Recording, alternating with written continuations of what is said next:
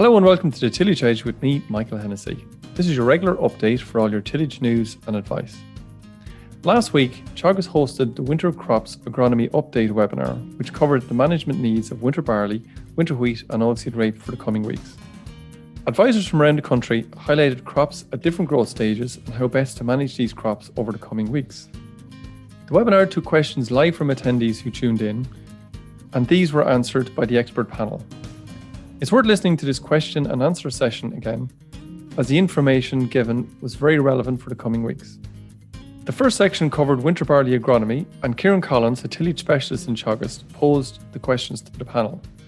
Ciaran first introduced the panel and then asked the first question around the management of conventional and hybrid barleys.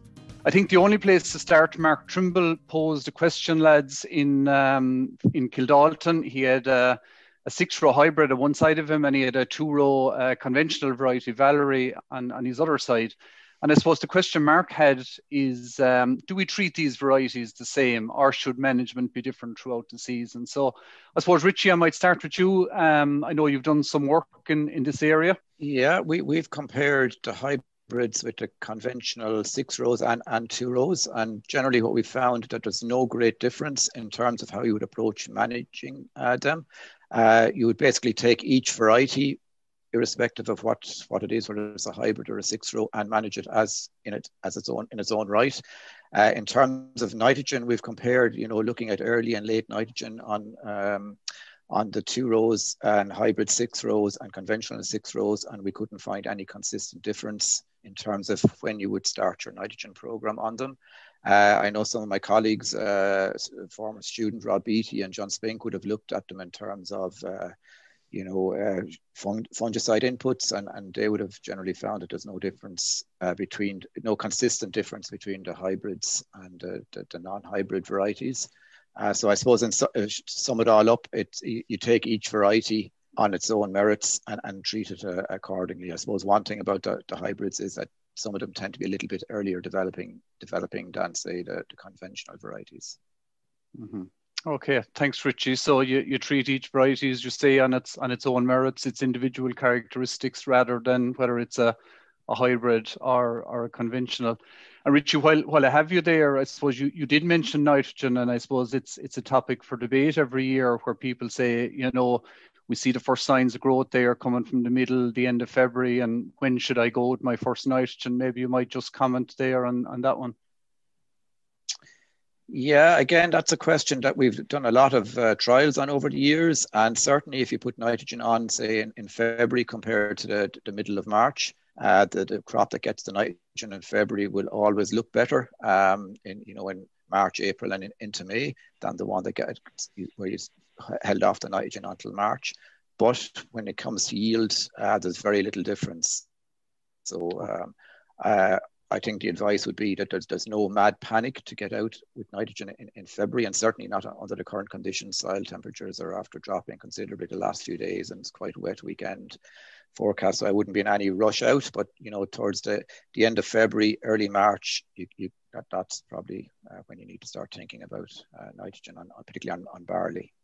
Okay, perfect. Thanks, thanks, Richie. And I suppose Michael, maybe just to come to you, based maybe a little bit further south. I might just ask maybe just a comment on on your your view of how winter barley is looking. Michael, was establishment good? Has it wintered well? Maybe.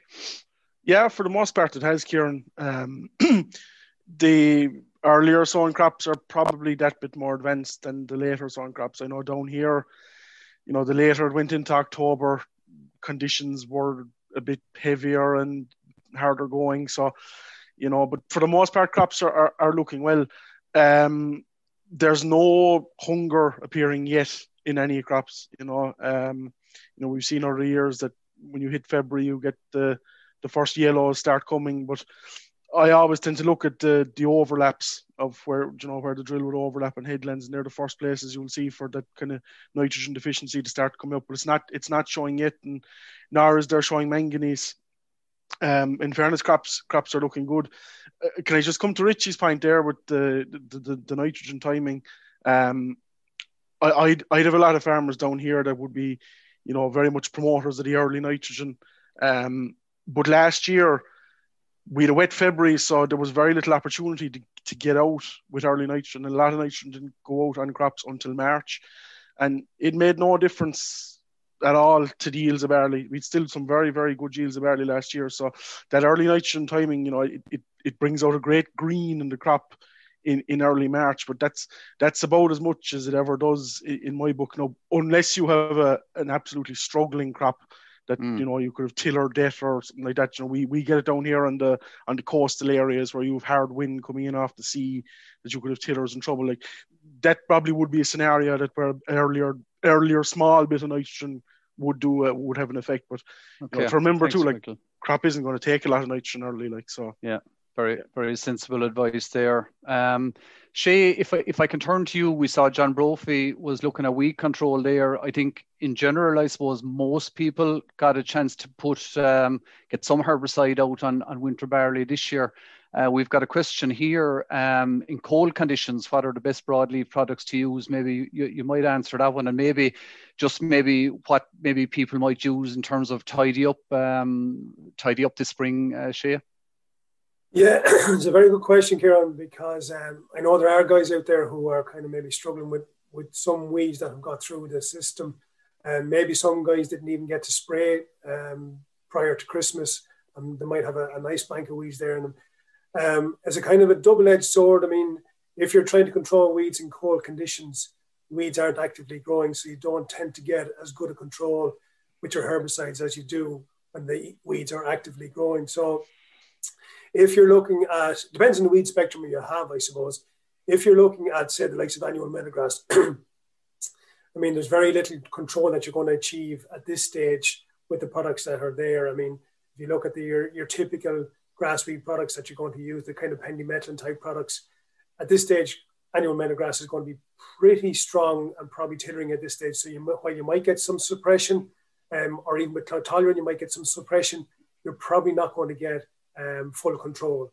So really and truly what you're looking at now for the vast majority of weeds that are there, so the problem weed, said something like grounds or something that's come through, are your, your, your spring type herbicides. So you're looking at likes of your Cameo Max type products or, or that. Um, okay. Other products that might be, might be, you know, other, you're looking at mainly your spring type products there that, you know, that you're, that, that are going to control your, your weeds for you. The one product I suppose that probably does work a little bit better in cooler conditions like is Zypar um, okay. which probably will work that little bit better in cooler conditions. But again, it's about tailoring your product to the weed that's there. Um, figure out what weeds you need to control and then decide what strategy you need to go with. Um, and if that means that you're using those spring type SU herbicides, then you may wait until you get a bit of growth and a bit of kind conditions to, to, to apply. Okay, Thank, thanks, Shay. And just before we leave winter barley, and, and we will have time at the end maybe to come back to, I, I, have a few more questions here that we didn't get to, but Shay, just as you're on that topic, I suppose something that crops up every year is tank mixing in the spring. You know, you might have a tidy up on weeds, you might have growth regulator, maybe fungicide, you might just maybe a bit of advice on that one. Yeah, it's it, it's it always is a bit of a struggle, and there's a bit of a um, you know it can take an extra pass. I think now is kind of the way I'm looking at it now. If you look at where some crops are at the moment, they might need trace elements. They might need a PGR in order maybe to manipulate tillers. They might need a tidy up of herbicides, and they may also need a fungicide in March as well if, if you have a lot of net blotch or rhyncho or something like that appearing in the crop.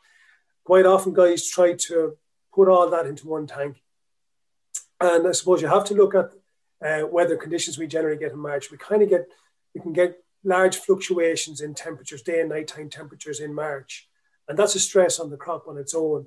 So if we throw in a whole heap of chemistry, five, six, seven way mixes in on top of that crop that might already be stressed, you're going to stress it even more. And we've seen that in the last couple of years, whereby due to no other fault other than time pressures, guys were having to combine all these big tank mixes they do stress the crop and they can stress the crop if you get the wrong, wrong conditions at the wrong time. So okay. what you'll see if, if any of you, and it's online at the moment, um, the cost returns booked it for this year.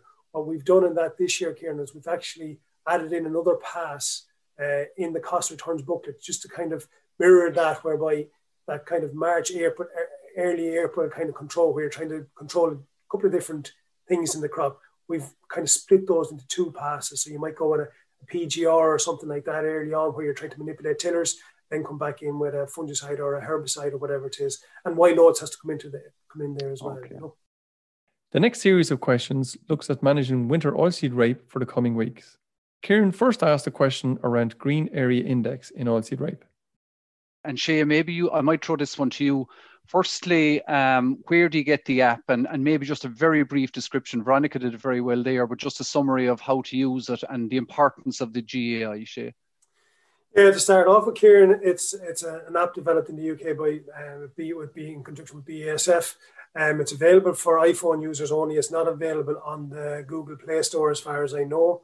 Um, but if you go into a website there and just uh, Google uh, Green Area Index, you'll be able to calculate it off, off the BASF website or, or there are other websites there as well. So you'll be able to calculate it off that, input your photographs into it, uh, and away you go. But it's very handy if you have an iPhone that you can do it there on, on, on in the field. Um, like Veronica says there, it gives you a good measure then of how much leaf is in the field and critically how much nitrogen is in the field. So as we know, uh, oilseed rape stores the nitrogen in its leaves. So once those leaves are removed, uh, as you could see in, in Martin's picture there, um, you're removing nitrogen. So you're going to have to top that up again. Um, so that's kind of that's kind of the importance of it. It kind of gives you a good starting point for where you are at the moment, and it gives you a, a, a target as to where you need to go uh, at flowering at, at three and a half GAI. So it's a measure of the, as Veronica says, there's a measure of the area of leaf uh, on the on a meter square at that time. Okay, thanks, thanks, Shay. A, a useful one that I kind of use as a GAI of, of one is approximately 50% ground cover. I suppose it kind of gives mm. you gives you an idea, but the app is obviously very very useful. Um, there's a question here in relation to what's the panel's views on maybe using urea compared to, to nitrogen for the early application on oilseed rape. Maybe Michael, I might I might put that one to you.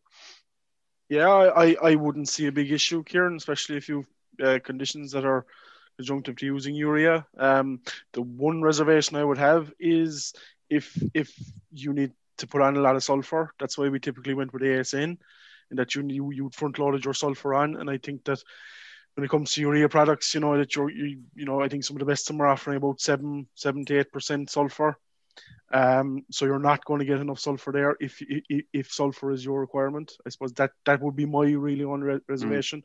But as regards the nitrogen source, Ciaran, I, I wouldn't see why why there be, would be an issue. Okay, okay. And Richie, I, I might come to you just on that sulfur one. Um, we have a question here. Um, if the GI is one and a half, say, or two, when would the sulfur go on? And maybe how would delaying it affect nutrient use efficiency? Well, I suppose first of all, if the crop is is that advanced, it, it will have been getting sulfur anyway, and, and soils obviously will, unless you're on a very sandy soil, soils will, will be contributing quite a bit of, of sulfur to the crop. But I suppose in that case, when you're going with your first split, you would be looking at something like like ASN to get on as much of the sulfur in your first nitrogen as possible. But I, I would be timing the application regarding nitrogen rather than sulfur. So when, when, the crop actually needs the nitrogen rather than, than, than, the sulfur. In terms of how it affects NUE, uh, that the crop uses sulfur with nitrogen. So if, if it doesn't need the, the, nitrogen early, it doesn't need, it's not going to need the sulfur early either. So uh, as I say, the, two of them are sort of inter, interlinked in the, in, in the plant and how the plant metabolizes. Um, so it's, it's, it's going to use the sulfur with the nitrogen. And, and uh, so when it needs nitrogen, it'll need the sulfur uh, as well. Okay, Thanks, thanks very much, Richie. And just can I just get on this one? Not going to ask you what levels of nitrogen we'd have in the soil, but this might be for people that don't have oilseed rape a relevant question as well in terms of what are the factors maybe that we'd be looking at in terms of, of soil nitrogen and, and what you know we could expect this spring.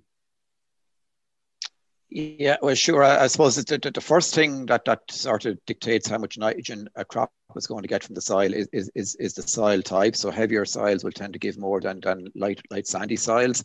Next most important thing is organic matter, higher organic matter soils. So soils that are near grass are obviously going to give you a lot more nitrogen than soils that have been cultivated for many, many, many years. Uh, and then I suppose yeah, in terms of climate, it's the amount of rain over winter. So if you have a lot of rain over the winter period on, on, on winter crops, uh, winter sown area, you're, you're going to lose a certain amount of the nitrogen that would have been in the soil. Um, this winter is sort of part of December was higher rainfall than normal, if I remember correctly, but the rest of the months have been sort of around about normal. So I, would be expecting sort of normal levels of, of uh, soil nitrogen uh, coming from coming from the crop. So I wouldn't be adding more nitrogen because I thought it was going to be less nitrogen. That could all change in the next couple of weeks, but at the minute, that would be what we would be thinking. Okay, thanks, thanks, Richie. Um, I might just do a final one on, on oilseed rape for the time being. Uh, Shay, in relation, there's a question here in relation to growth regulation of oilseed rape. Um, you know, obviously those grazed crops with low GEIs wouldn't receive a growth regulator. But Shay, what would your advice be there, and, and maybe the benefits of it? Yeah, um, again, Ciaran, it comes back to assessing your crop that's there in front of you and, and making decisions on that. If you have a, a very large canopy, so something like that's a GAI of two, um, and you put a whole lot of nitrogen onto that, that's your first that's your first problem. You're you're, you're not going to affect you're not going to be able to control that canopy.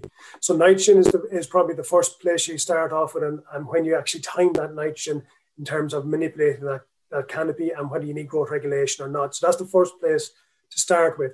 After that, if you if you have to try and manipulate canopies, then you're looking at the fungicide type. Um, so you have something like with tebuconazole or something like that in it will will control will have some growth regulatory effect as well metconazole. Uh, and there's a new product out there this year from um, BASF called Caryx, which is a, a mixture of metconazole and mepiquat chloride, which also gives a, a, a, growth regulatory effect. And I suppose the the, the the the, the problem with, with big, large canopies, as Martin has mentioned them earlier on, but the other problem that can happen is you can start get leaning or lodging, uh, whereby you get a, a, a, kink in the stem and the stem starts to lean over. Once once stems start to do that, you start to, you can start to get yield loss very very quickly.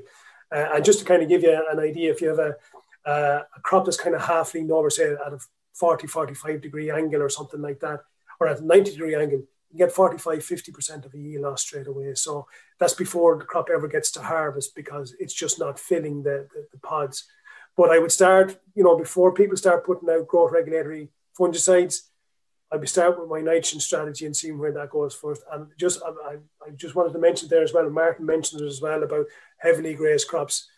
Um, no point putting out nitrogen on those crops and not moving off the pigeons. You have to control the pigeons as well because if you put out the nitrogen and you grow more leaf, the pigeons are just going to stay grazing off that leaf. So you have to move off those pigeons as well.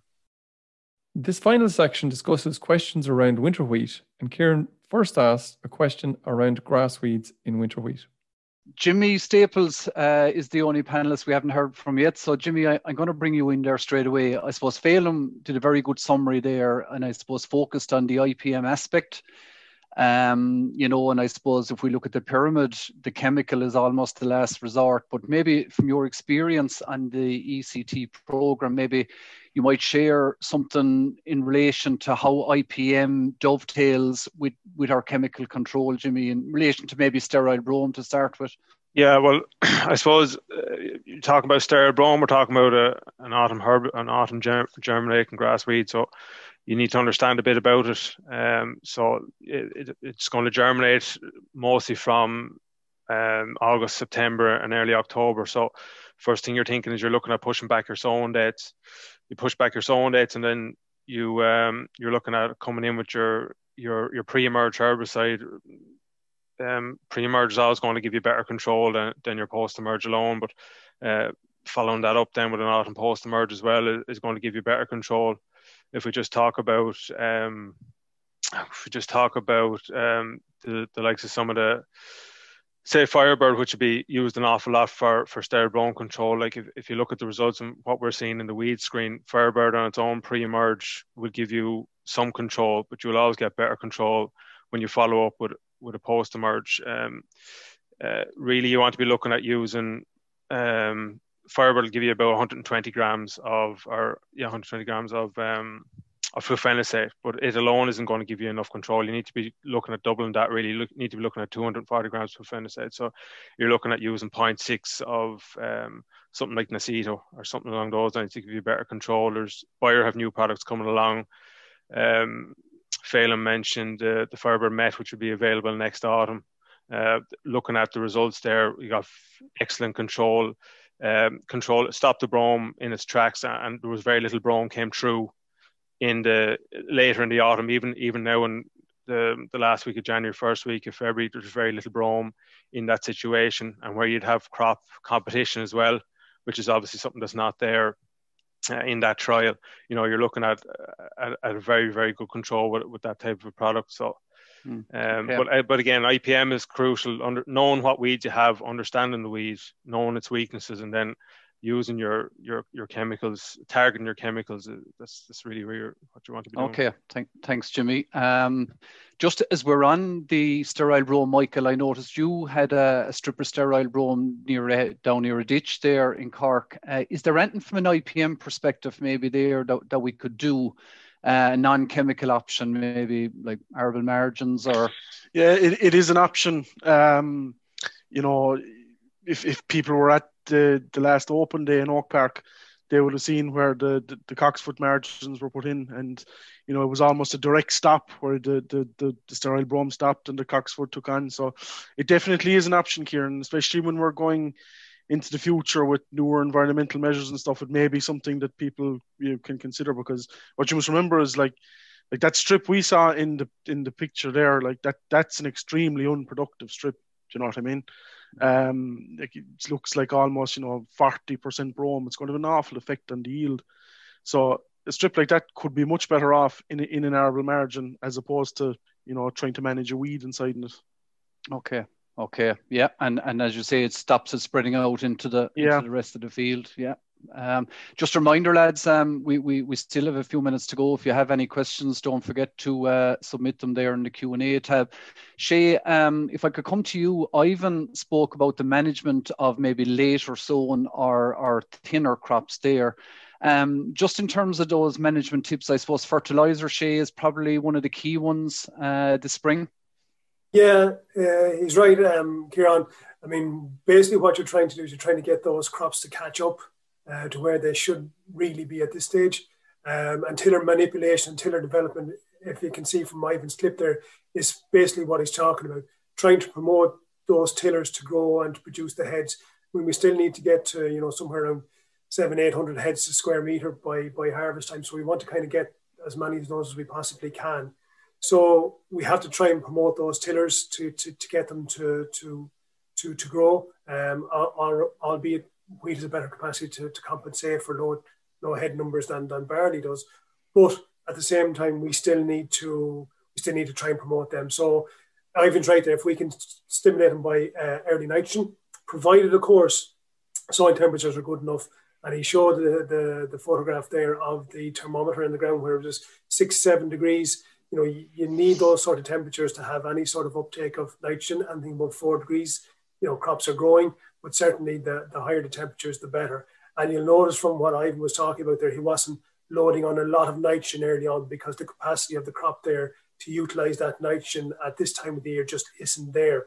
So from that point of view, it was a little and often. So he was looking at splitting those that first typical application of about 40 to 50 kilos of nitrogen. So he was splitting it in two.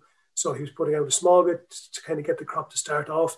And then he was he was finishing off probably by about growth stage 30 to get that first split, if you like, uh, back on track. The other thing he was looking at there as well um, is manipulation with, with, with, PGRs. And again, that's about strengthening the crop at the base, making sure that those tillers, those that apical dominance of that main uh, shoot is, is held back, and you have uh, the, the side tillers then get the opportunity of coming through and, um, and, and growing. So you're trying to make sure that you know that, that early PGR is two rows, trying to strengthen the base of the crop, but also try to promote those side tillers to come on as well. Okay, okay, thanks, Shay. And I, I, know Richie, you've looked at it before, but but wheat, you know, if plants are evenly distributed, we can actually go down to quite low plant counts uh, and still have viable crops. Uh, that, that's correct, Ciaran. I suppose wheat is quite different to barley. And barley, we know high head numbers important in wheat. Uh, the, the crop can make up in two ways, either by having more heads or by having more grains in each head. And where you get lower plop populations, what tends to happen is the crop makes up the difference by putting more grains in, in, into the head. So it's not quite as important to get a, a, a high head number in wheat as it is in barley. There's a second mechanism that kicks in later in the season. Okay, thanks, Richie. And uh, uh, Jimmy, back to you. A question from Sean here. Uh, any observations on the extent of blackgrass in Ireland now? Yeah, I, I, we, I was doing a bit of uh, tried to do a bit of a bit of research on it there over the autumn time and and get um, get a bit of input from the trade and from the department and, and from the Teagasc advisors there. From the to the best of our knowledge, there's there's probably around 100 cases of, of blackgrass in the country now at the moment, but like it's it's hard to get an accurate number on it when farmers are are not you know they don't want to come come forward and say look and hold their hand up for whatever reason it may be which are and a lot of them are, are justifiable but so we're we're not 100% sure but that's where it looks at the moment and the worrying thing is that's that's an, that's an increase on last year and it's an increase on the year before as well so it, it seems to be going in the wrong direction. Um so um it's uh it's it's it's a worrying trend i suppose yeah Okay, and if any farmers concerned, Jimmy, what, what steps should they take? Maybe contact their local advisor or yeah, contact your local advisor. Um, my feel free to contact me. Like it can be anonymously if they want. Like there's no, there should be no pressure on anybody to to give put their name or whatever. Like, but feel free to give me a shout or give their local advisor a shout, whoever it might be. Um, there's always there's always there's always ways and means of, of solving the issue or or getting on top of it. Like, but acting acting quickly and acting early is, is, is the key thing. You know, once okay. once because if it gets a hold, it's it's very very difficult to get on top of. Yeah, absolutely. So early, early identification and early control and taking all all IPM measures, I suppose, Jimmy, is the is the key yeah. message, isn't it? That was a great roundup of the questions I asked and answered at the Winter Crops Agronomy Update webinar last week. A huge thanks to Ciaran Collins, the panel, and all the advisors for running such a successful webinar. If you'd like to see the video of the entire webinar, log on to Teagasc Crops YouTube page. So that's it for the Tillage Edge this week, and don't forget the final part of the Teagasc Tillage Month continues next week with the Malt and Barley Conference on Tuesday, February the 23rd at 11.30am. For more details, go to www.teagasc.ie forward slash tillage month. Don't forget, if you like this podcast, then recommend it to a friend or colleague. And as always, rate, review, and subscribe on Apple Podcast or Spotify so you never miss an episode. And for more farming news, go to teagasc.ie. I'm Michael Hennessy. Thanks for listening, and I'll be back next week with more tillage news and advice.